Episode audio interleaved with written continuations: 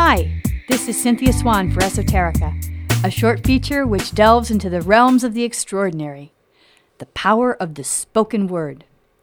Periodically, I read a book that speaks to me in wonderful and profound ways. The Power of the Spoken Word by Florence Scovel Shinn is one of those that I continue to reread. Each time I pick it up, it reinforces the knowing that my words do matter, especially those I say to myself. Shinn was an artist and a metaphysical teacher, and her book came to me through a client whom I befriended. This client was a bright, educated, and articulate woman who loved chocolate as much as I do.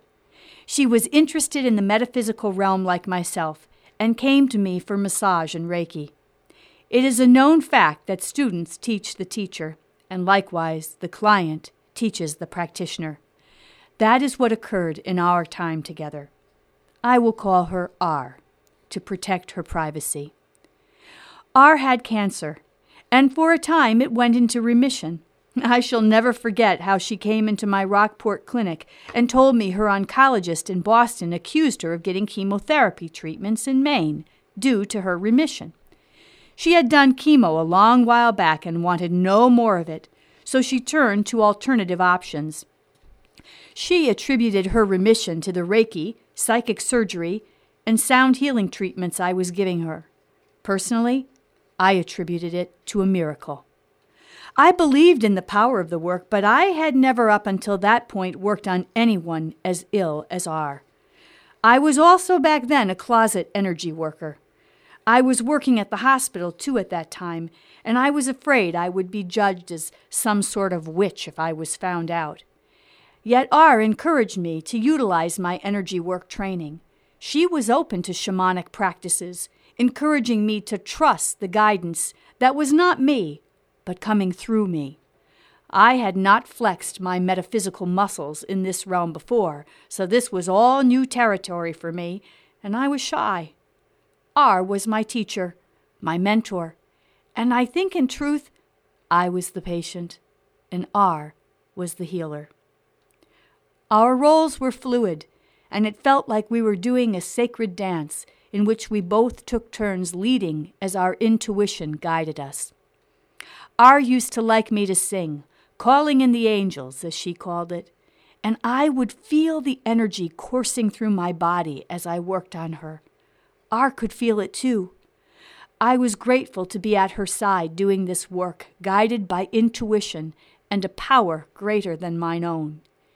It's difficult to find words to explain this phenomenon, because words cannot adequately describe what transpired. R came weekly for her sessions, but in time it became apparent that her cancer would claim her life. R was heroic and pragmatic, and at her request I continued to work on her in her home. I felt privileged to be a part of her transition process. Before she died, R told me she wanted me to have her metaphysical books I didn't feel comfortable talking about it, and I put her off. I had just lost my own mother to cancer, and now I was facing the inevitability of losing R to cancer too. The evening before I was to visit her for a treatment, R slipped behind the veil into that other room.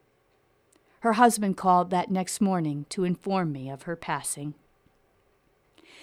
Weeks later, R's husband came to my clinic with boxes of books from R's metaphysical library in hand. R's gift touched my heart. To me, books are like sacred objects, love made tangible.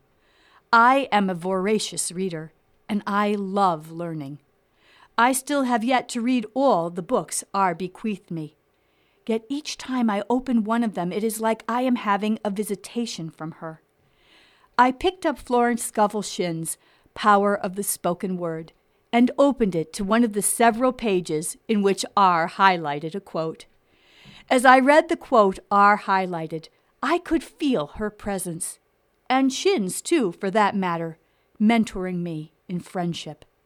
Being the perpetual student, I savored the quote and repeat my paraphrased version of it frequently. I want to share it with you because it encompasses the time I spent with R and what she was teaching me. In essence, Shinn says, prayer is you talking to the divine. Intuition is the divine phoning you back. Pick up the phone. Thanks for listening. This is Cynthia Swan for Esoterica.